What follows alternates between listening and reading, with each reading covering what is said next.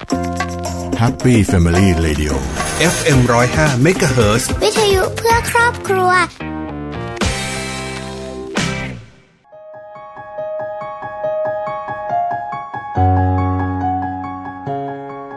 ที่สุดของความรู้ไม่ใช่เพียงแค่ใบปริญญา เพราะบนโลกใบนี้มีหลายสิ่งหลายอย่างที่คุณไม่รู้ และคุณ ต้องเรียนรู้มันไปตลอดชีวิต การใฝ่หาความรู้เป็นค่านิยมหลักของคนไทย พบกับเรื่องราวข่าวสาร ด้านพลังงานทั้งในประเทศและต่างประเทศ รวมทั้งการวิเคราะห์เจาะลึกทุกประเด็นร้อน ในรายการ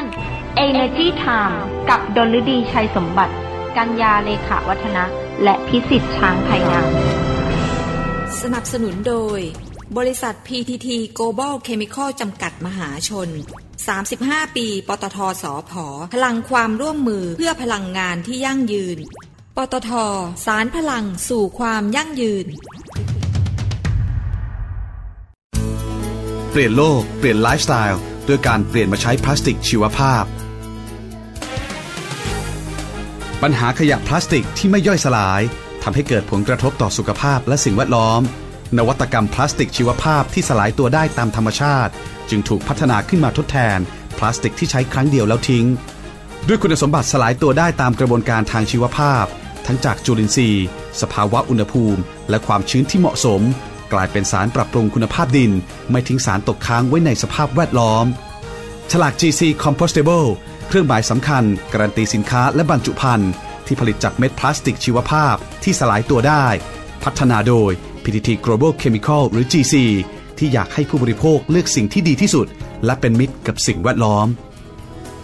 มั่นใจกว่าเลือกพลาสติกชีวภาพ สลายตัวได้ตามธรรมชาติที่มีฉลาก GC Compostable GC Chemistry for Better Living Energy Time ข่าวพลังงานมิติใหม่ ใกล้ตัวเรา สวัสดีค่ะ ขอต้อนรับเข้าสู่รายการ Energy Time นะคะ ในวันจันทร์ที่ 7 ธันวาคม พุทธศักราช 2563 อยู่กับดิฉันกัญญาเลขาวัฒนะค่ะ ต้องขอต้อนรับทุกท่านนะคะ เข้าสู่รายการ Energy Time นะคะ แล้วก็วันจันทร์แบบนี้ ก็จะเจอกับดิฉัน ก็เป็นเรื่องราวข่าวสารทางด้านพลังงานที่เกิดขึ้นรับสัปดาห์ที่ผ่านมา แล้วก็วันนี้เองเนาะก็เป็นเดือนสุดท้ายแล้วนะคะ ของปี 2563 อีกไม่กี่วันก็จะเข้าสู่เทศกาลช่วงส่งท้ายปีเก่าต้อนรับปีใหม่แล้วนะคะ แต่ว่าไม่เป็นไรค่ะไม่ว่าจะผ่านไปกี่ปีปีเก่าปีใหม่แต่ว่าเรื่องราวข่าวสารทางด้านพลังงาน Energy Time เราก็จะนำมาฝากกันเหมือนเช่นทุก ๆ ปีนะคะ อันนี้ก็ไปเริ่มกันเลยนะคะ เริ่มกันที่คุณสุพัฒนพงศ์พันมีชาว รองนายกรัฐมนตรี และรัฐมนตรีว่าการกระทรวงพลังงานนะคะ ท่านก็ได้ไปเปิดงานนะคะ Thailand Expo Fair 2020 นะคะ ซึ่งทางกระทรวงพลังงานเขาร่วมกับทางสถาบันพลังงาน เพื่ออุตสาหกรรม สภาอุตสาหกรรมแห่งประเทศไทยนะคะ จัดงาน Thailand Expo Fair 2020 นะคะ เพื่อกระตุ้นการลงทุนทางด้านพลังงาน มุ่งไปสู่อุตสาหกรรมอัจฉริยะแห่งอนาคต พร้อมขับเคลื่อนการปฏิรูปการปฏิ การผลิต ควบคู่ไปกับการลดต้นทุนด้านพลังงานนะคะ ก็บอกว่าในปีหน้าปี 2564 นะคะ ก็คาดว่าน่าจะมีการอนุมัติงบประมาณประมาณ 2,000 ล้านบาทนะคะ ผ่านกองทุนเพื่อการส่งเสริมการอนุรักษ์พลังงาน ในการกระตุ้นให้เกิดการลงทุนทางด้าน นวัตกรรมด้านพลังงานใหม่ ๆ ในอนาคตนะคะ ซึ่งแน่นอนว่าจากปัญหาความผันผวนของเศรษฐกิจโลก อันเนี้ยส่งผลกระทบต่อการวางแผนจัดหาพลังงานในระยะยาวนะคะ อีกทั้งความสามารถในการจัดหาแหล่งพลังงานฟอสซิล ก็เริ่มมีอุปสรรคมากขึ้นในหลาย ๆ ประเทศนะคะ ดังนั้นเนี่ยประเทศไทยจึงควรที่จะเร่งส่งเสริมพลังงานทดแทน ระบบกักเก็บพลังงาน การจัดการพลังงาน การเพิ่มประสิทธิภาพการใช้พลังงาน และการขับเคลื่อนงานวิจัย และพัฒนาเทคโนโลยีทางด้านพลังงานนะคะเพื่อนำผลงานไปใช้ประโยชน์ แล้วก็ขยายผลในวงกว้างลดผลกระทบเชิงเศรษฐกิจ สังคม และสิ่งแวดล้อมนะคะ อีกทั้งว่าเป็นการพัฒนาประสิทธิภาพกลไก การบริหารจัดการระบบข้อมูล งานวิจัย พัฒนาเทคโนโลยีทางด้านพลังงานให้เหมาะสมนะคะให้มีความทันสมัย ตอบสนองต่อความต้องการที่แท้จริงของประเทศนะคะแล้วก็ช่วยเพิ่มศักยภาพในการนำไปใช้ประโยชน์จริงให้กับทุกภาคส่วนนะคะ รวมไปถึงสนับสนุนทรัพยากร และพัฒนาการดำเนินงานทางด้านวิชาการ เพื่อลดการพึ่งพาเทคโนโลยีจากต่างประเทศนะก็จะช่วยสามารถแก้ไขปัญหาอุตสาหกรรมพลังงาน แล้วก็สร้างความมั่นคงให้กับประเทศได้นะคะ แล้วก็ส่วนเรื่องของการที่จะมีการยกเว้น การเรียกเก็บอัตราค่าไฟฟ้าขั้นต่ำนะคะหรือว่ามินิมัมชาร์จเนี่ยเป็นการชั่วคราวนะคะก็ได้มอบหมายให้กับทางคณะกรรมการกำกับกิจการพลังงานหรือว่ากกพนะคะไปพิจารณาขยายมาตรการยกเว้น การเรียกเก็บอัตราค่าไฟฟ้าขั้นต่ำเป็นการชั่วคราวให้กับผู้ใช้ไฟฟ้ารายใหญ่ออกไปอีกนะคะหลังจากที่จะสิ้นสุดมาตรการในเดือนธันวาคมนี้แล้วนะคะ ไปดูเรื่องของโครงการรถเก่าแลกรถใหม่กันบ้างดีกว่านะคะ ก็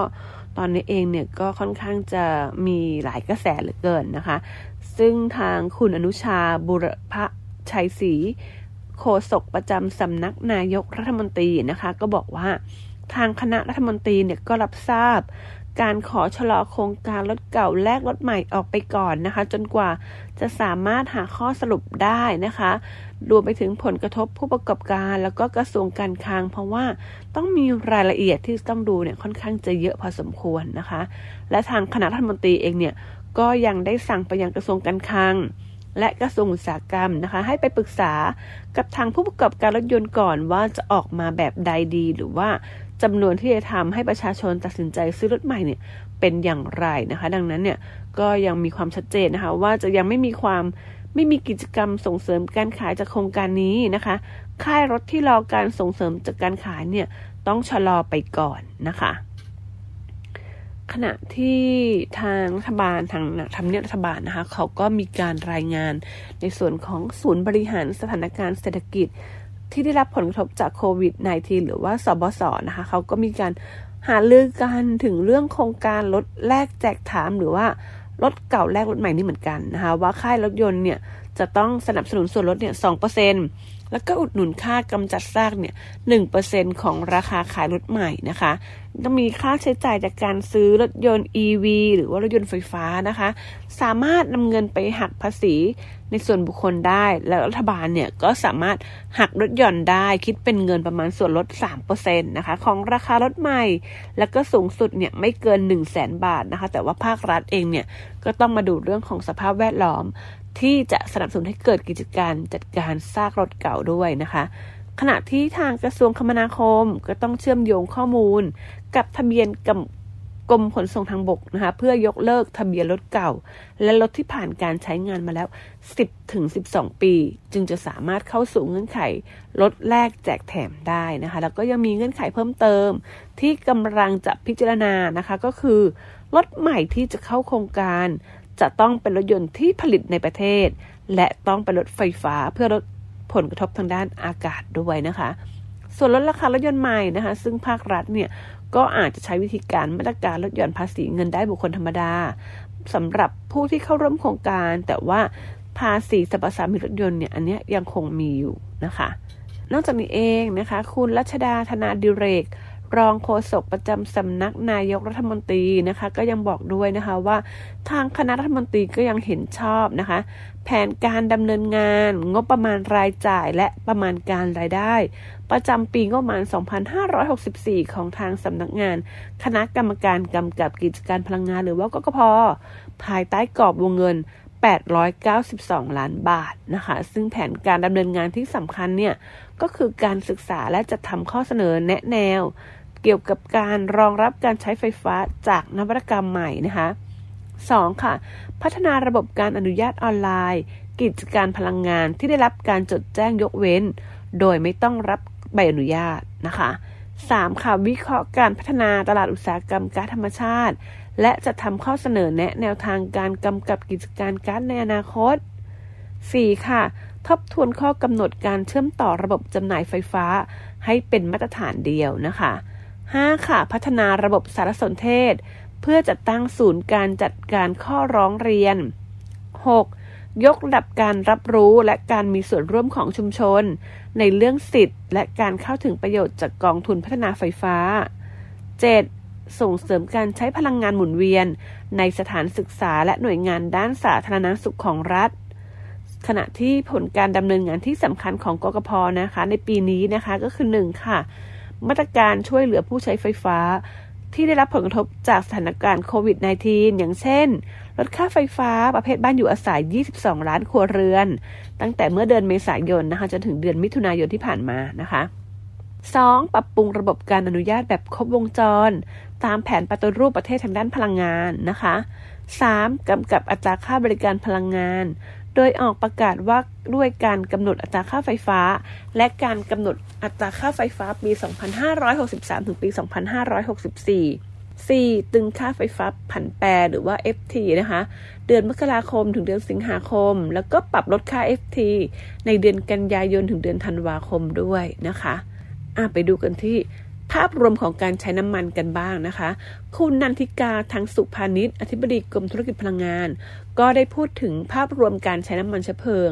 ในรอบ 10 เดือนแรกของปีนี้นะคะ ก็บอกว่าลดลง 13%นะเมื่อเทียบกับช่วงเดียวกันของปีก่อนนะคะก็สาเหตุเนี่ยก็มาจากสถานการณ์โควิด -19 เลยนะคะ แต่ว่าเขามองว่านโยบายของภาครัฐอย่างเช่น คนละครึ่ง หรือว่าโครงการเราเที่ยวด้วยกันเนี่ยอันเนี้ยก็ช่วยในเรื่องของการกระตุ้นเศรษฐกิจ และการบริโภคภายในประเทศได้เป็นอย่างดีเลยนะคะทำให้ปรับตัวดีขึ้นนะคะ ขณะที่การใช้น้ำมันกลุ่มเบนซินนะคะ เฉลี่ยที่ 31.3 ล้านลิตรต่อวันนะคะ ลดลง 2.4%ถ้าแบ่งเป็นในกลุ่มของน้ำมันกลุ่มเบนซิน ก็จะเป็นน้ำมันเบนซินเนี่ยเฉลี่ยที่ 8 แสนลิตรต่อวัน อันนี้ลดลง 17%นะคะกลุ่มแก๊สโซฮอล์ค่ะอยู่ที่ 30 ล้านลิตรนะคะ ต่อวันนะคะ ก็ลดลง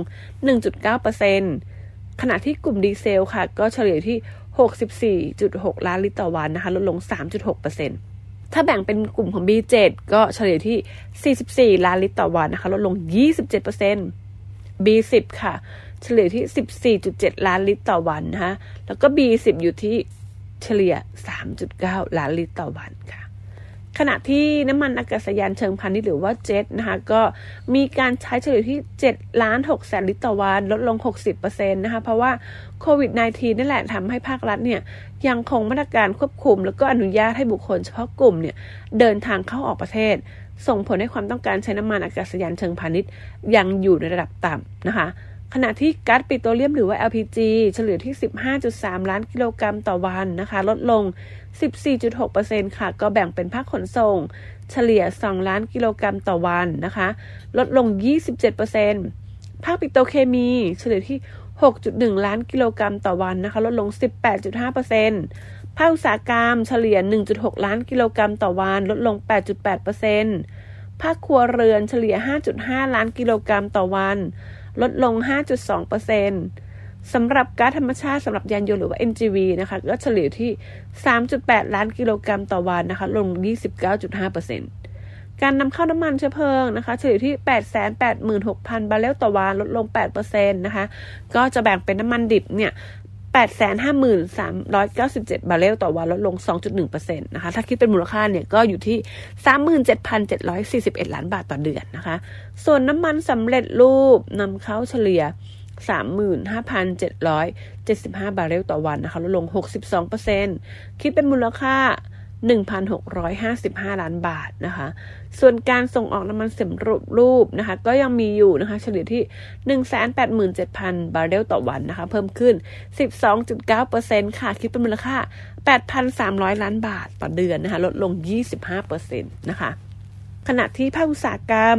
อย่างคุณสุพันธ์มงคลสุธีประธานสภาอุตสาหกรรมแห่งประเทศไทยนะคะ ก็บอกว่าตอนนี้เองเนี่ยประเทศไทยเราเนี่ยก็เข้าสู่ความท้าทาย เรื่องการเปลี่ยนแปลงของเทคโนโลยีนะคะ หรือว่าเทคโนโลยี disruptive นะคะก็เป็นผลกระทบมาจาก เทคโนโลยีสมัยใหม่ที่เข้ามาอย่างรวดเร็ว แล้วก็มีผลกระทบจากโควิด -19 ด้วยนะคะ ก็ทำให้พฤติกรรมไม่เหมือนเดิมแล้วนะทำให้หลายภาคส่วนเนี่ยต้องมีการปรับรูปแบบการดำเนินงาน จนกลายเป็นวิถีความปกติใหม่หรือว่า new normal นะคะ ซึ่งแน่นอนว่าเรื่องนี้แหละทำให้ภาคอุตสาหกรรมเนี่ยจำเป็นต้องเร่งเรียนรู้นวัตกรรมทางด้านพลังงาน ควบคู่ไปกับการพัฒนาประสิทธิภาพทางด้านการผลิต และสร้างมูลค่าเพิ่มด้วยเทคโนโลยีสารสนเทศ และการสื่อสารแบบ Big Data นะคะ รวมไปถึงการเชื่อมโยงอุปกรณ์ต่างๆ ผ่านเครือข่ายอินเทอร์เน็ตนะคะนำไปสู่ Smart Industry นะคะซึ่งเป็นนกลไกสำคัญในการขับเคลื่อนปฏิรูป กระบวนการผลิตและการดำเนินธุรกิจ ควบคู่ไปกับการลดต้นทุนทางด้านพลังงาน และเพิ่มขีดความสามารถในการแข่งขันกับต่างประเทศนะคะ ขณะที่คุณสมโพศอาหูนายนะคะประธานสถาบันพลังงานเพื่ออุตสาหกรรม ก็บอกว่าการที่ผู้ประกอบการไทยเนี่ยจะก้าวไปข้างหน้าสู่ smart industry ได้เนี่ยควรเร่งพัฒนาบุคลากร ให้สามารถจัดการกับ disruptive technology ต่างๆ ได้อย่างเหมาะสมก่อนนะคะ แล้วก็ต้องเร่งเรียนรู้นวัตกรรมในภาคอุตสาหกรรมทางด้านต่างๆ อย่างเช่น ด้านหุ่นยนต์ ด้านระบบอัตโนมัติ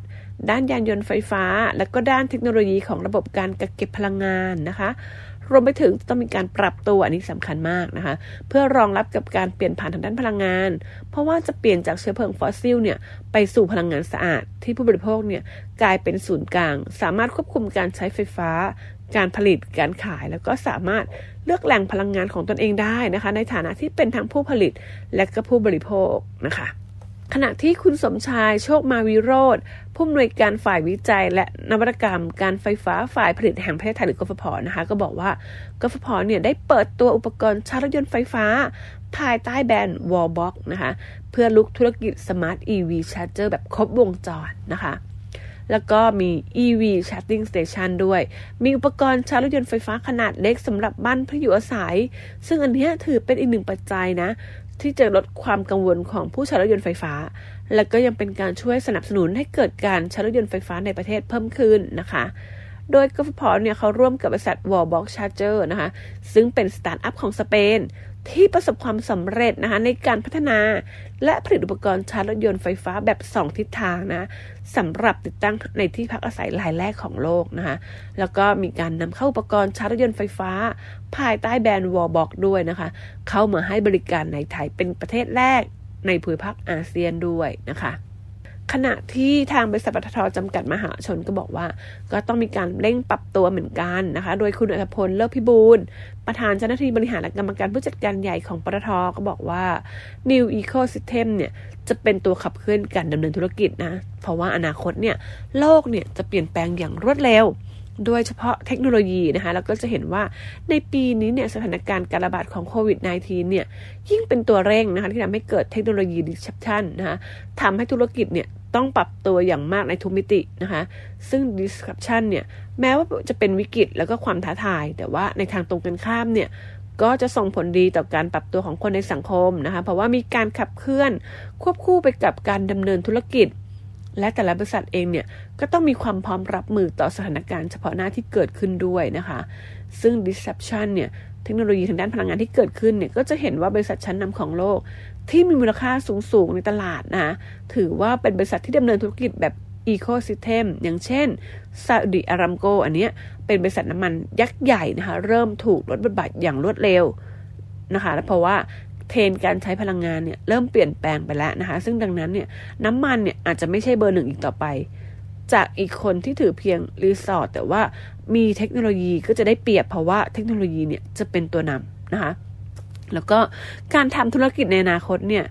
คุณธพลก็บอกว่าจะเริ่มเป็นโมเดลธุรกิจที่สร้างมูลค่าจากเครือข่ายพันธมิตร มีการแข่งขันการเป็นผู้นำทางด้านนวัตกรรม เทคโนโลยี แล้วก็เกิดอุตสาหกรรมข้ามอุตสาหกรรมกันได้นะคะเน้นทรัพย์สินทางปัญญา ซึ่งอุตสาหกรรมพลังงานเองเนี่ยก็กำลังถูกท้าทาย ด้วยอัตราเร่งของการเปลี่ยนผ่านทางด้านพลังงาน โดยโลกเนี่ยมุ่งพลังงานสะอาด จากเดิมเนี่ยเน้นสร้างโรงไฟฟ้าขนาดใหญ่ แต่ว่าตอนนี้เองเนี่ยปัจจุบันเนี่ยก็กลายเป็นว่าเน้นในเรื่องของการกระจายการผลิตลงทุนทางด้านไอทีและหลายประเทศเองก็เริ่มเปิดเสรีมากขึ้นนะคะ ขณะที่ทิศทางอุตสาหกรรมพลังงานนะคะก็จะมุ่งสู่พลังงานสะอาดหรือว่าโกกีนมากขึ้นนะคะก็ตั้งเป้าว่าภายในปี 2040 เนี่ยจะต้องมีการเพิ่มพลังงานสะอาด แล้วก็ลดการปล่อยก๊าซเรือนกระจกแล้วก็แน่นอนว่าพลังงานไฟฟ้าเนี่ย มาแน่นอนนะคะ ซึ่งในแง่ของพลังงานไฟฟ้า รัฐบาลเองก็ต้องประเมินความพร้อมในทุกด้าน เพราะว่าโครงซีโครงสร้างนะคะ ภาษีของไทยเนี่ยยังไม่ครอบคลุมนะคะ ก็มีมูลค่าสูงถึง2แสนล้านบาท ที่ต้องเก็บภาษีจากรถยนต์ไฟฟ้านะคะ มีโครงสร้างการจัดเก็บภาษีรัฐบาล อันนี้ก็ต้องศึกษาอย่างรอบคอบ ซึ่งควรมองการตั้งโรงงานในประเทศ มากกว่าการลดภาษีนำเข้า แล้วก็โอนย้ายการลงทุนอุตสาหกรรมเดิมเนี่ยมาลงทุนเพิ่มในรถยนต์ EV นะคะ ซึ่งปัจจุบันเอง เทรนของเชื้อเพลิงที่ดีที่สุดเนี่ยก็คือก๊าซนะก๊าซธรรมชาติ โดยมีปริมาณสำรองเพียงพอ แล้วก็จะเข้ามามีบทบาทมากขึ้นในช่วง 5-10 ปีนี้นะคะ ซึ่งแน่นอนนะปตทเองเนี่ยก็ได้มีการ ปรับการดำเนินงานเพื่อแข่งต่อการเปลี่ยนแปลงของโรคนะคะ ก็จะเน้น 3 Partnership Technology for All นะคะ การบริหารองค์กรแล้วก็ transparency and sustainability นะคะ เน้นการทำงานร่วมกับพันธมิตรเพื่อความยั่งยืนนะคะ จะมีการปรับ กลยุทธ์ให้สอดคล้องกับสถานการณ์พลังงาน แล้วก็มองหาโอกาสใหม่ๆ เน้นการสร้าง new S curve นะคะ ก็จะเร่งต่อยอดเร่งพัฒนา แล้วก็ขยายเข้าสู่ธุรกิจที่มีศักยภาพ ที่จะมีความเติบโตสูงตามทิศทางของโลก 6 ข้อนะคะ ก็ได้แก่ new energy 2 ค่ะ life science นะคะ3 mobility and lifestyle นะคะ แล้วก็4ค่ะ high value business นะคะ5 logistics 6 AI and Robotics นะคะ พร้อมกับเตรียมปรับ Business Model ใหม่นะคะ เพื่อการเติบโตอย่างยั่งยืนหรือว่า Life Station นะคะ ซึ่งอดีตเนี่ย กลุ่มเป้าหมายเนี่ย คือผู้เดินทาง แต่ว่าปัจจุบันเนี่ยสถานีบริการน้ำมันเนี่ยต้องเปลี่ยนแล้วนะคะ ต้องเป็นศูนย์กลางของชุมชน เน้นการส่งเสริมการพึ่งพาตนเอง และสร้างความเป็นอยู่ที่ดีร่วมกับภาคการเกษตรนะคะ โดยมีโครงการสนับสนุนทั้ง Smart Farming แล้วก็ Smart Marketing ด้วยนะคะโอ้โห ก็แบบว่าจัดเต็มเลยทีเดียวสำหรับปตทนะคะ แล้วก็ยังมีการพูดถึงบริษัทปตทน้ำมันและการค้าปลีก จำกัดมหาชนหรือว่า OR นะคะ ก็ได้มีการยื่นแก้ไขปรับปรุงข้อมูลแบบแสดงรายการข้อมูล การเสนอขายหลักทรัพย์หรือว่าไฟลิ่งนะคะแล้วก็ร่างหนังสือชี้ชวนสำหรับการออกและเสนอขายหุ้นสามัญเพิ่มทุน ต่อประชาชนทั่วไปเป็นครั้งแรกหรือว่า IPO นะคะ ซึ่งคณะกรรมการของปตทแล้วก็ OR เนี่ยมีมติอนุมัติ การปรับสัดส่วนการจัดสรรหุ้นสามัญเพิ่มทุนของ OR และอนุมัติการจัดสรรหุ้นเพิ่มทุนของ OR นะคะ โดยให้เพิ่มจำนวนหุ้น เพื่อการจัดสรรหุ้นส่วนเกินหรือว่า over automate นะคะจากจำนวนไม่เกิน 300 ล้านหุ้น เป็นจำนวนไม่เกิน 390 ล้านหุ้นนะคะ แล้วก็ลดสัดส่วนการจัดสรรหุ้นสามัญเพิ่มทุน เพื่อเสนอขายต่อประชาชนทั่วไปนะคะ จากไม่เกิน 2,700 ล้านหุ้นเนี่ย เป็นไม่เกิน 2,610 ล้านหุ้นนะคะ รวมไปถึงการจัดสรรหุ้นสามัญเพิ่มทุน เพื่อเสนอขายแก่ผู้ถือหุ้นเดิมของปตทนะคะ ก็ไม่เกิน 300 ล้านหุ้นนะคะ แล้วก็หุ้นสามัญเพิ่มทุนที่ออกทั้งหมดยังคงเป็นจำนวนไม่เกิน 3,000 ล้านหุ้นนะคะทำให้ OR เนี่ยไม่ต้องดำเนินการเปลี่ยนแปลงจุดทุนจดทะเบียนนะคะขณะที่ทางคณะกรรมการ OR เองก็อนุมัติให้บริษัท Modulus Venture จำกัดนะคะ ซึ่งเป็นบริษัทย่อยของ OR ผ่านบริษัท PTT OR Holding จำกัดเข้าลงทุน 65%นะคะ ในบริษัท p i b r y ไทยจำกัดนะเงินลงทุน 171 ล้านบาทนะคะ ซึ่งบริษัท p i b r y ไทยเนี่ยก็จะประกอบอุตสาหกรรมที่เกี่ยวข้องกับอุตสาหกรรมกาแฟ แบบครบวงจรในประเทศไทยเลยนะคะ เป็นทั้งผู้จัดหาผู้ผลิต ผู้จัดจำหน่ายเมล็ดกาแฟ และอุปกรณ์สำหรับการเปิดร้านกาแฟ รวมไปถึงให้บริการดูแลรักษาเครื่องชงกาแฟให้กับผู้ประกอบการ ทั้งในและก็ต่างประเทศนะคะประกอบธุรกิจร้านกาแฟประเภท Specialty Coffee นะคะภายใต้แบรนด์พาคามาร่านะคะทำให้ OR เนี่ยจะสามารถขยายขอบเขตธุรกิจกาแฟอย่างครบวงจร แล้วก็เปิดโอกาสในการเข้าสู่ตลาดกาแฟกลุ่มพิเศษนะคะ เพื่อเพิ่มศักยภาพการจัดหาวัตถุดิบ แล้วก็อุปกรณ์ให้กับ OR ด้วยนะคะ แหมนั่นก็เป็นเรื่องราวที่เกิดขึ้นมาในสัปดาห์ที่ผ่านมา แต่ว่าจริง ๆ แล้วเนี่ยเรื่องยังไม่หมดแค่นี้ มีอีกแบบมากมายหลากหลายเลยทีเดียวแต่ว่าเวลาของเราก็หมดลงแล้วนะคะถ้ายังอยากรับฟัง Energy Time นะคะเรื่องราวเกี่ยวกับพลังงานนวัตกรรมต่างๆ เนี่ยก็สามารถติดตามกับ Energy Time ได้นะะในวันจันทร์ถึงวันศุกร์แบบนี้ทุ่มครึ่งถึงสองทุ่มค่ะ ก็มาพบกันแบบนี้ทุกๆวันนะคะ แต่ว่าถ้าเจอเจอดิฉันเนี่ยก็คือวันจันทร์ก็จะเป็นเรื่องราวพลังงานที่เกิดขึ้นนะคะ ในรอบสัปดาห์ที่ผ่านมา วันนี้เวลาของเราก็หมดลงแล้วนะคะ ก็พบกันได้ใหม่นะคะกับ Energy Time ค่ะ วันนี้ต้องลากันไปก่อนแล้วค่ะ สวัสดีค่ะ Energy Time ข่าวพลังงานมิติใหม่ ใกล้ตัวเรา อยากเห็นรอยยิ้มของคนไทยกลับมาอีกครั้ง โครงการชุมชนยิ้มได้ รวมพลังสร้างรอยยิ้มเพื่อชุมชน ที่ปตทเป็นส่วนหนึ่งในการฟื้นฟูเศรษฐกิจไทย โดยพัฒนาความรู้ให้ชุมชนและเกษตรกร สามารถสร้างสินค้าและตลาดที่แข็งแรง เพื่อพึ่งพาตัวเองได้อย่างยั่งยืน สั่งซื้อสินค้าชุมชนยิ้มได้ หรือต้องการสมัครเข้าร่วมโครงการคลิกเลยที่ www. ชุมชนยิ้มได้ .com ปตทสารพลังสู่ความยั่งยืน ถ้าไม่เริ่มต้นค้นหาในวันนั้น คงไม่มีการค้นพบในวันนี้ พบแหล่งพลังงานเพื่อคนไทย ขับเคลื่อนเศรษฐกิจและทุกชีวิตให้เติบโต จะไปสุดขอบฟ้า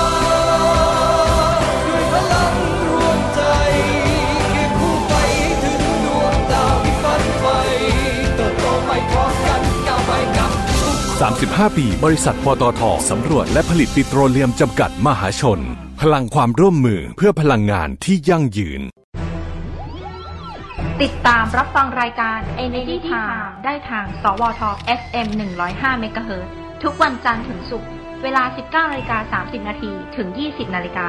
และสามารถรับฟังรายการย้อนหลัง พร้อมติดตามข่าวสารพลังงานมิติใหม่ใกล้ตัวเรา ได้ทางเว็บไซต์ www.energytimeonline.com สนับสนุนโดย